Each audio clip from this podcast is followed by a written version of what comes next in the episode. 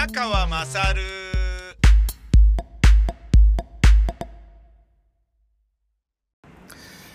お前の母ちゃん宮川まさるです。仙台市の、えー、河北新報で、えーワクチンの接種がいつどこでなのかがわかんないので、高齢者からの問い合わせが殺到しているという、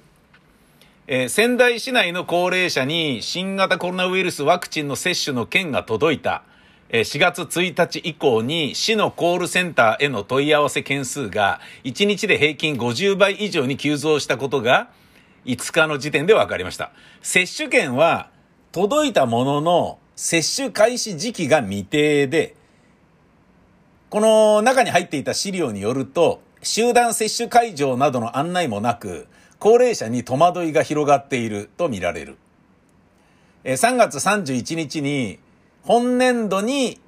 えー65歳となる人を含め、1957年4月1日以前に生まれた27万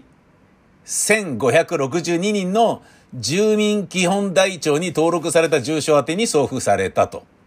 いうのがその接種券。市によると、仙台市ね、コールセンターは3月16日に開設、31日までの12日間は問い合わせ件数が387件だった、1日平均32.6件だったが、4月1日から4日までの4日間で合計6741件、1日平均1685.3件に激増した。接種の予約はいつからできるの？予約方法がわからないよ。接種が受けられる場所を知りたいとの質問が圧倒的に多いという。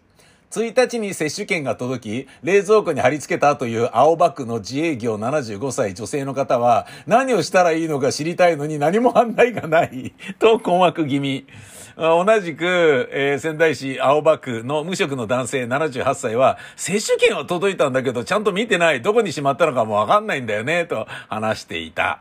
えー仙台市は、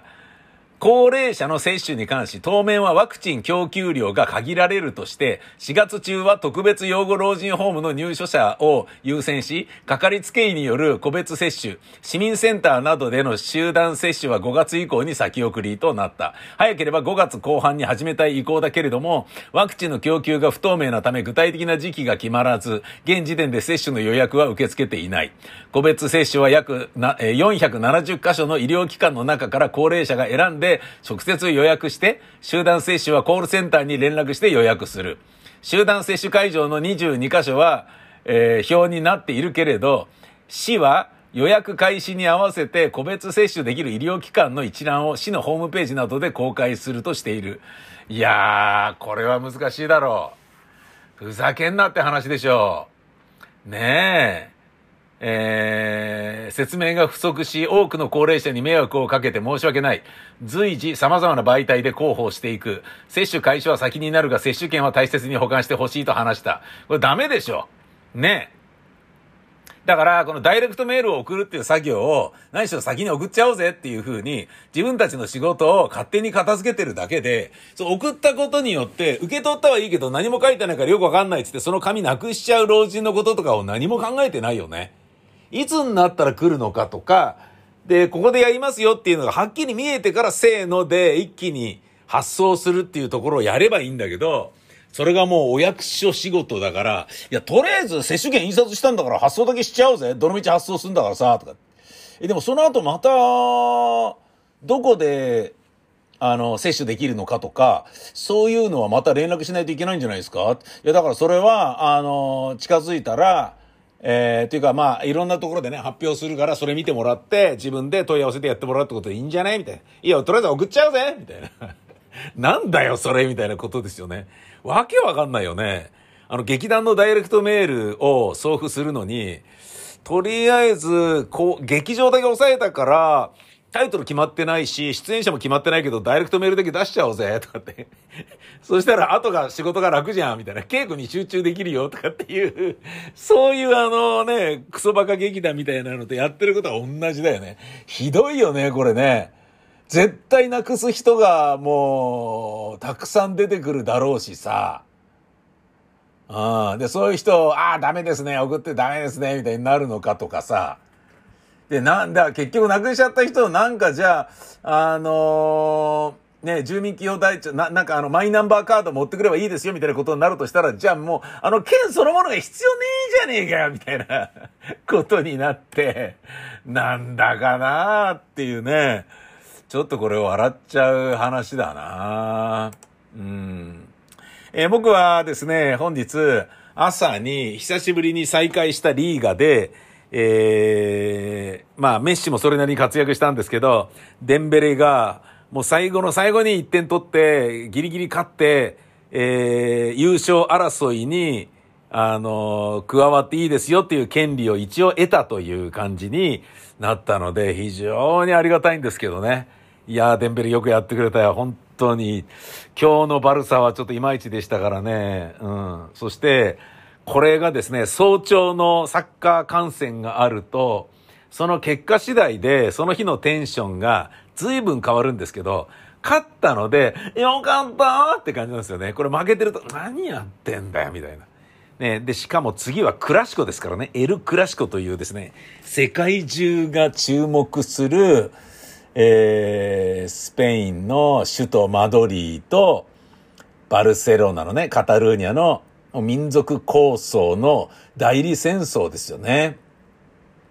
えー、非常にあの、楽しみなんですけど、で、一応2位にバルサが勝ったことによってつけていて、えー、1位のアトレティコ・マドリーとは、えー、1ポイント差か2ポイント差かそんなもんなんですよ。で、マドリーともそのぐらいの差で、えー、アトレティコ・マドリー1位、2位がバルサ、3位がレアル・マドリーって並んでるんですね。で、2位、3位対決にもなるわけですよ。エル・クラシコが。これはね、やばいですよ。やばいっていうのはちゃんと勝たなきゃいけないし、負けたらダメージバカでかいっていう話ですから、ちょっとドキドキなんですよね。いや、勝ってよかったっていうね。えー、勝ったことによって今日はね、元気に、あのー、バイクに乗って大塚に行きました。えー、稽古の、稽古で音出しする、えー、音素材をね、あの、配線をする、稽古用の、あの、ケーブルは、は合わせたりとか、はわせたりとかね、えー、音出しのチェックとか、レベルを取ったりとか、LR の確認とかそういうのやるんですけど、今ですね、まあ大体このぐらいでいいんじゃないみたいに、レベルを取った後に、さあ帰ろうかなと思った瞬間に、LR のチェックしてんの忘れたと思って LR チェックしたら、なんと R がなかったっていうね。L しかなかったって。ケーブルが、ケーブルの断線があったって、えー、何それって、レベル取ったのに、じゃあそれモノラルで取ってるわけじゃん。ダメだよ、そんなのやり直したらやっぱすっげえ音がでかくて、まあケーブルをね、えー、断線してるやつを、抜いて別のにちゃんと使えるやつに差し替えて、ああ、もうまたやり直しだっていう。やり直しなんだったらもう、じゃあ僕お前の母ちゃんは宮川勝る録音しちゃうぞみたいな、そういう感じに今なってるっていうね。えー、ストレス発散でお前の母ちゃん宮川勝るっていう感じにちょっとなってるかもしれないですね。いや、今日ね、あの、バイク乗るとは思わなかったので、ちょっと失敗しました。この世の中のバイク乗りに聞きたいのですけれど、あ、正確に言うと、この世の中のバイク乗りの男性の方に聞きたいのですけれど、あ、いや、正確に言うと、えー、この世の中のバイク乗りの、えー、ふぐりを、金玉がある人に聞きたいんですけれど、あの、僕今日バイク乗るつもりじゃなかったからトランクスパンツ履いちゃったんですね。バイク乗るときは、今日バイク乗るかもなっていうときは、あの、ブリーフパンツを履くようにしてるんですよ。その方がふぐりを上に持ち上げて、バイクにまたがることができるから、股間が痛くないんですね。だけど僕は今日、うん、まあ、いっか、トランクスでも行っちゃえっつって、トランクスで行ったんですね。で、あの、女性の方わかんないかもしれないですけど、玉金がプラプラ下がってるんですけど、ブリーフだとそれを、まあ、こう、収めてくれるわけですよ。ね。大体わかりますよね。トランクスだと、もう、あの、な、なんだろうな、抑えるとかね、形をこういう風に留めるみたいな要素っていうのはないじゃないですか。単純に一物を隠してるだけだから、ブランブランしてるわけですよね。で、ブランブランしてるってことは、それ以外のものに、えー、物理的な、なんていうの完成の法則とか、圧力とかっていうのは作用されますよね。履いてるジーパンに、またがるバイクのシートに。で、今日もそうだったんですけどね、あの、ふぐりがバイク乗ってる時に、バイク乗る時って、まあ、あの、アメリカンなね、ハーレー・ダビッドソンとか、そういう、いわゆる、アメリカン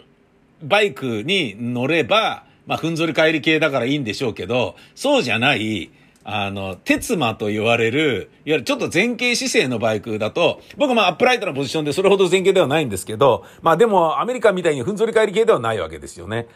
っていうことは、あの、玉金がシートに当たるわけですよね。で、カーブするときとかちょっと前傾姿勢になって、こうやって体倒したりすると、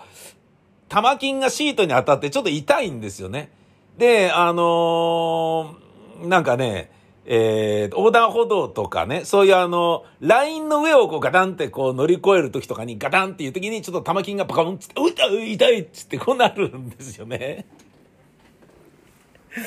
で、その、ちょっと痛いなと思うんだけど、あのー、もう、もうどうしようもないんですよね、トランクスだから。これ皆さんどうしてるんですかね、このトランクス玉金問題は。どうやってるの？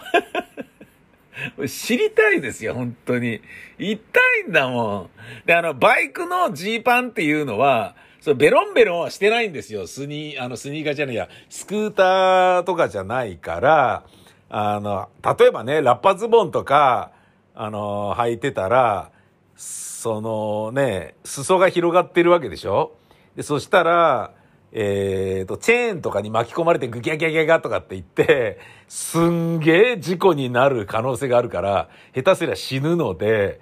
あの、そういうのダメじゃないですか。だから、あの、まあ、なるだけね、ぴっちりしている、ぴっちりって言ってもスリムとかではないですけどね。あの、ブルーハーツの河本博人とか、河合のカルビ博人さんが、あの、若い頃に履いていたようなスリムジーンズではないですけど、あの、一応ぴっちりしてるから、玉金の場所がですね、ちょっとお前こっちに来いよみたいに、ジーパンの履いてる履き方によって、ちょっとお前今はこっち来いみたいな。え、ちょっと何それ右曲がんの？じゃあそうだ、じゃあ今こっち来いみたいに、ちょっとね、右の部屋、左の部屋に、あの、移動させられるんですよね。その時が痛いんですよね。これうん、どうしたらいいんだろうな、チキシオ。だちょっとね、まあ、あの、今からね、またもう一手間ね、あの、レベルを取り直すっていうことやりますけど、終わって帰る段になったら、まずあの、スタジオ出る前に、今日僕しかいませんので、一回ちょっとあの、ズボン下げて、え玉金の位置をですね、確認して、トランクスなりに、じゃああの、右の玉金は右に、左の玉金は左に、ね。ちゃんとあのー、仲良く分け合うことにいたしましょう、みたいなね。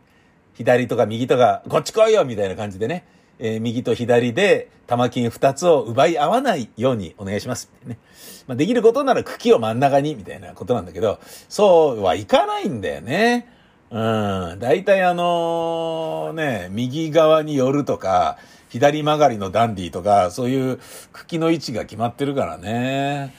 いやちょっとあの、もし知ってる人いたらですね、いや、こうするんだよっていう、なんか教えてください。あの、あんのかなバイクで。もしかしたら玉金をこういう風にしまうといいよっていう、玉金梱包パンツ？がね、あんのかな？冬はね、あのー、ね、あったかいね、えっ、ー、と、桃引きとかそういうのをね、あのー、履きますから、ユニクロのね。あれがね、タイツでぴっちりしているので、うん、あの、意外とね、玉金も収まってくれていいんですけど、トランクスであろうともね。えー、これからね、なんかあるなら教えていただきたいっていう感じですよ。ちなみに、あのー、ジャックのね、人に聞いたんですけど、元ジャックの人。えっと、バク転とかバク宙とかやるでしょ？舞台でやるんだよね。で、玉金がブラブラしてると邪魔だから、玉金をやるときに、あの、恥骨の中に押し込んで、二つともそこにしまった状態でパンツを履いてやるって言ってましたね。え、本当に？そうなんですよ。じゃないと、トーンつって、あの、爆中してトーンと落ちるじゃないですか。で、その振動で弾がバンつって痛いんですよつって。そうなの？あの、巨乳アイドルの人が走ると胸がちぎれるように痛いって言うじゃないですか。あんな感じなんですかね？俺全然意味わかんないんだけど、そのジャックの話を聞いてすげえなと思いました。ジャックといえばね、ジャパンアクションクラブ。僕は何度も免停食らいましたので、あのー、そのね、講習を受けたりとか、免許の更新の時にビデオ見ますよね。で、そのビデオ見に行くと友達とかね、えー、出てるんですよね。あのー、いわゆる、えー、免停食らったやつとか、ね、あの、ゴールドのまま書き換えにならなかった、えー、人が見るべき、あの、運転っていうのは舐めると怖いんだぞっていうのを知らしめる、あの、映像ですよね。教材みたいなやつ。で、なんか、あがないの日々とかね。なんか、軽い気持ちで酒を飲んで運転したら、一生棒に振ってしまった人の物語みたいなのが、あなた、なんでお酒なんて飲んだのいや、だってこれぐらいだからいいかと思ったんだよとかっていう、そういうところではまあ普通の俳優さんなんだけど、ああ、危ないみたいになって、ダーンつって、跳ねられる交通事故のシーンで、ガラガラガラ、うーとかって言ってんのが、ジャパンアクションクラブの人で、あ、また知り合いが跳ねられてるみたいな。そういうことがよくあるんですよね。若い時はよくあったんですよ。あ、あれ、菊池金融会の人じゃね？みたいな。あの人も跳ねられる役やるんだ、みたいな、なんかね。なんだかね、そういうのを見に行ってるような時もありましたね。ええー、まあ、あのアクションといえば、ヒーローもの、あ日本でもありますよね。ええー、スタントマンもおりますが、ヒーローものといえば、えー、石森章太郎の、えー、漫画館というのが石巻にありますよね。で、そこの漫画館に通ずる駅からの道の途中に、007とか009とか003とかいろんなね、立ってて、すっごい面白いですよね、あれね。うん、行った人は絶対ね、あの、歩いて見てほしいですよ。あれはいい感じですよ。あの、ドカベンのね、えっ、ー、と、ケツバットのね、名所みたいになっちゃって、あの、せっかくあげたのに、なんかあの、結構、なんかね、邪険に扱われててふざけんなみたいな感じになっている、ドカベンブロンズ像とかと違って あの、スカ川のウルトラマンシリーズと、石巻の009シリーズはね、本当に愛されてるなって感じしますよ。えー、それが、えー、石森漫画館が石巻にありますが、石森章太郎といえば、仮面ライダーです。なんと仮面ライダー俳優がとんでもないことを言って品縮を買っております。1987年から88年まで放送されていた仮面ライダーブラックで主演を務めていた俳優の倉田哲夫さんが仮面ライダーについてひどいことを言ったんじゃないのと批判の声が殺到している。仮面ライダーシリーズ生誕50周年を迎えた4月3日に行われた、